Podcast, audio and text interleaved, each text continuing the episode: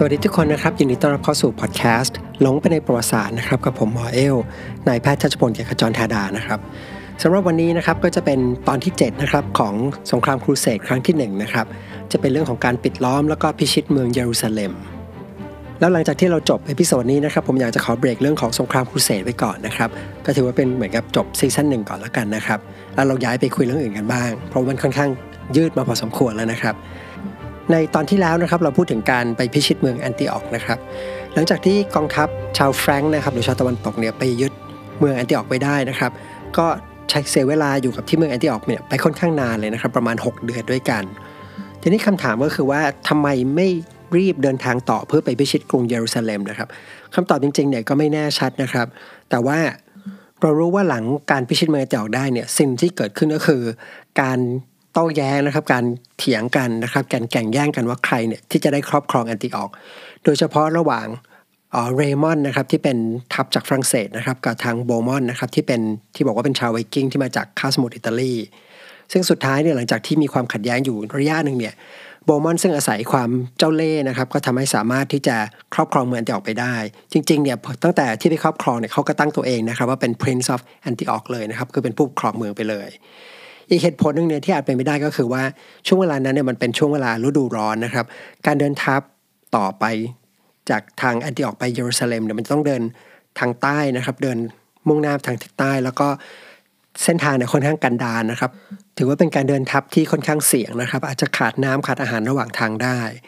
อีกเหตุผลที่เป็นไปได้ก็คือว่าในเวลานั้นเนี่ยต้องบอกว่ากองทัพมีขนาดที่เล็กลงมากนะครับ จากเดิมจริงๆเนี่ย ถ้านับรวมกันทั้งหมดอาจจะอยู่ประมาณ 70,000 คนนะครับกำลังทหารอัศวิน แต่ในเวลานั้นเนี่ยกำลังทหารเนี่ยน่าจะอยู่ประมาณสักหมื่นกว่านะครับอาจจะประมาณ 20,000นะครับทางทางชาวแฟรงก์เนี่ยก็เลยมีแผนว่าเดี๋ยวจะส่งคนนะครับไปขอความช่วยเหลือจากบิซันตีนะครับไปคุยกับจักรพรรดิอเล็กเซียสนะครับขอกองกำลังหรือขอกองทัพเนี่ยให้มาช่วยรบเพื่อเป็นการเหมือนกับเป็นการรบครั้งใหญ่ เพื่อจะยึดกรุงเยรูซาเล็ม คนที่ได้รับมอบหมายให้ไปเจรจากับทาง จักรพรรดิอเล็กเซียสเนี่ยก็คือ Hugh of Vermandois นะครับซึ่งเป็นน้องชายของกษัตริย์ฝรั่งเศสที่เราคุยกันไปนะครับเป็นหนึ่งในผู้นำคนสำคัญ ดังนั้น Hugh of Vermandois เนี่ยก็เดินทางกลับไปที่กรุงคอนสแตนติโนเปิลนะครับเพื่อจะไปโน้มน้าวทางจักรพรรดิอเล็กเซียสแต่ปรากฏว่าโน้มน้าวไม่สำเร็จนะครับทางอเล็กเซียสเนี่ยไม่สนใจที่จะส่งกองทัพมาช่วยเหลือ แล้วด้วยเหตุผลบางอย่าง อาจจะเป็นเพราะว่าทางเจ้าชายฝรั่งเศสเนี่ยรู้สึกเบื่อแล้วเหมือนกันนะครับ รู้สึกว่าฉันทำมาพอละ แค่นี้น่าจะได้ประโยชน์จากการล้างบาปเรียบร้อยแล้ว ก็เลยตัดสินใจที่เดินทางกลับยุโรปไปเลยนะครับ ไม่ได้กลับมาที่เมืองแอนติออกไปช่วยพิชิตเมืองกรุงเยรูซาเล็มทำให้กองทัพที่มีอยู่เดิมเนี่ยก็เลยน้อยลงไปอีก ความหวังที่จะไปยึดกรุงเยรูซาเล็มเนี่ยก็เหมือนจะห่างไกลเข้าไปอีก แต่ยังไม่หมดแค่นั้นนะครับ เพราะสุดท้ายหลังจากที่อยู่แอนติออกมาประมาณ 6 เดือน ก็ตัดสินใจเดินทางไปรบกัน จริง ๆ เหตุผลที่เดินทางไปรบเนี่ยก็ต้องบอกว่าผู้นำเนี่ยก็ยังลังเลนะครับ แต่บังเอิญว่าเกิดแรงกดดันจากทางทหารระดับล่างนะครับ ก็มีความรู้สึกว่าเมื่อไหร่จะไปลบสักทีฉันจะได้กลับบ้านก็เลยรวมตัวกันแล้วก็ขู่ว่าถ้าไม่ไปรบสักทีเนี่ยพวกฉันจะทำลายกำแพงเมืองแต่อันติออกเลยนะ สุดท้ายนะครับผู้ผู้นำเนี่ยก็เลยต้องยกทัพกันไปนะครับ แต่เมื่อถึงเวลาออกเดินทางจริง ๆ นะครับโบรมอนนะครับที่เป็น Prince of Antioch ในตอนนี้เนี่ย ก็ตัดสินใจที่จะไม่ร่วมทัพไปต่อนะครับ ก็คือปล่อยให้คนที่เหลือเนี่ยเดินทางไปเอง ซึ่งเขาก็คงมองว่าเขาเนี่ยได้ดินแดนปกครองแล้วก็คงไม่มีความจำเป็นต้องไปเสี่ยงตาย หรือว่าเดินทางไปลำบากอีกทำให้กองทัพเนี่ยก็มีขนาดเล็กลงไปอีก ประมาณการกันว่านะครับว่าจากแต่เดิมที่มีทหาร 7 0,000นะครับในเวลานั้นเนี่ยตอนที่เดินทางไปเนี่ยมีทหารมีกองทัพเนี่ยมีอยู่ประมาณ 15,000 คนนะครับ15,000 คนเนี่ยส่วนหนึ่งก็เป็นผู้หญิงและก็เด็กนะครับเป็นอัศวินจริงๆเนี่ยน่าจะอยู่ประมาณ 13,000 คน แล้วอัศวิน13,000คนนี้นะครับ ก็มุ่งหน้าลงใต้นะครับ เพื่อเดินทางไปกรุงเยรูซาเล็ม ในการยกทัพลงใต้กองทัพของชาวแฟรงก์นี้ก็ได้ผ่านเมืองหลาย ๆ เมืองนะครับ แล้วก็คนพบว่าจริง ๆ แล้วเนี่ยมีเมืองจำนวนมากที่ไม่ได้ต้องการที่จะทำสงคราม ต้องการแค่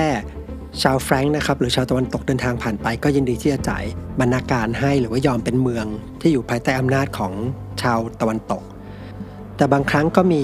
เหตุให้ต้องทำสงครามนะครับ บางครั้งก็ชนะบ้าง บางครั้งก็แพ้บ้างนะครับ ไม่สามารถที่จะยึดเมืองได้ ก็เดินทางต่อลงไปเรื่อยๆ สุดท้ายก็ผ่านเมืองสำคัญเมืองหนึ่ง แล้วก็ไปสามารถยึดเมืองนั้นมาได้ เมืองนั้นเนี่ยชื่อว่าทริปโปลีนะครับ เราก็ตั้งเมืองใหญ่เมืองนั้นเนี่ยขึ้นเป็น Crusader State แห่งที่ 2 ขึ้นมา หรือว่าเป็นรัฐของชาวตะวันตก ในดินแดนตะวันออกกลางแห่งที่สองและเมื่อผ่านทริปอลีมาได้นะครับ เมืองสุดท้ายก็คือเมืองเยรูซาเล็มเนี่ยก็รออยู่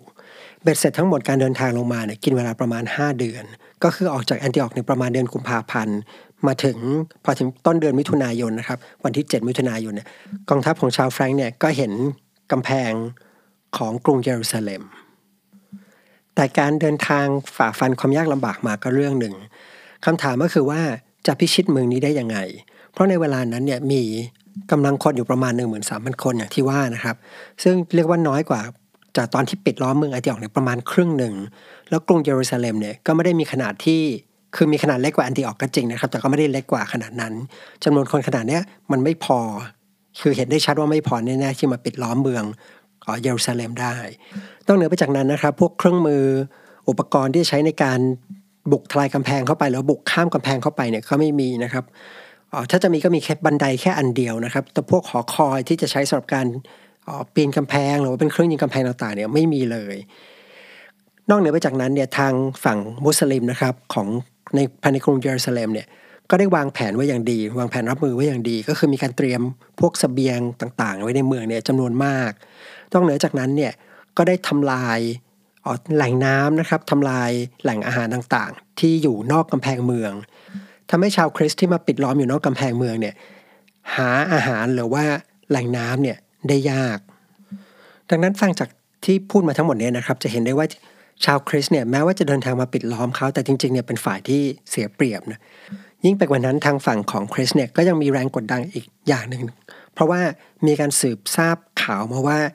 ทางกองทัพมุสลิมนะครับที่อยู่ในอียิปต์นะครับจากทางราชวงศ์ฟาติมิดเนี่ยมีการรวบรวมกองทัพอยู่ที่จะยกทัพมาเพื่อที่จะมาปลดปล่อยกรุงเยรูซาเล็ม ถ้า กองทัพของมุสลิมเดินทางมาถึงจริงๆเนี่ยก็กลายเป็นว่ากองทัพครูเสดเนี่ยจะตกอยู่ตรงกลางนะครับถูกแซนด์วิชเลยถูกขนาบจากทั้งข้างหน้าข้างหลัง และแน่นอนก็คงจะถูกตีแตกไปอย่าง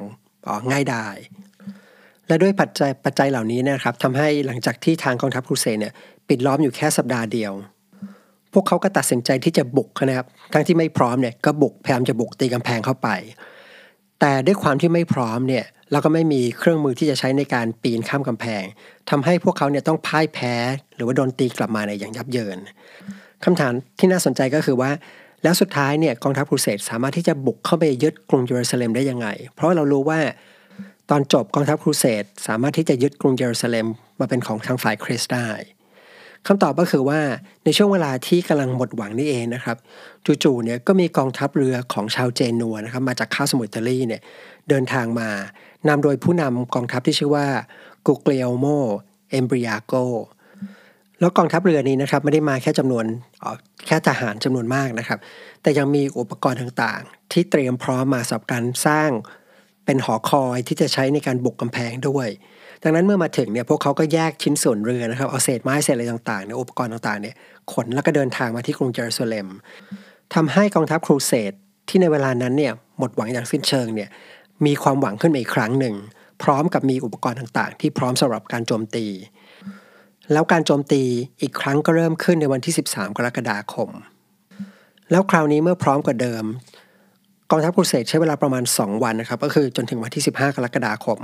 ก็สามารถที่จะทะลุกำแพงเมืองของกรุงเยรูซาเล็มเนี่ยเข้าไปในเมืองได้ สิ่งที่เกิดขึ้นหลังจากนั้นนะครับ มันเป็นเรื่องราวที่ต้องบอกว่าทางโลกมุสลิมเนี่ยมีการบันทึก มีการเขียนถึงนะครับ มีการแต่งดนตรี มีการเขียนบทกวี ถึงเหตุการณ์เนี่ยไว้มากมาย ว่ากองทัพครูเสดเนี่ยสังหารผู้คนอย่างบ้าคลั่งยังไงนะครับ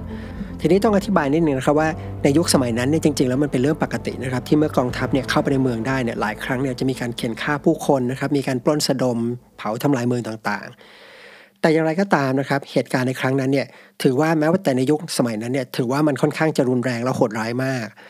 ว่ากันว่าพอเข้าไปถึงเนี่ย กองทัพครูเสดเนี่ยก็สังหารทุกคนที่อยู่ในเมืองนะครับ ไม่ว่าจะเป็นชาวมุสลิม ผู้หญิงคนแก่เด็กนะครับ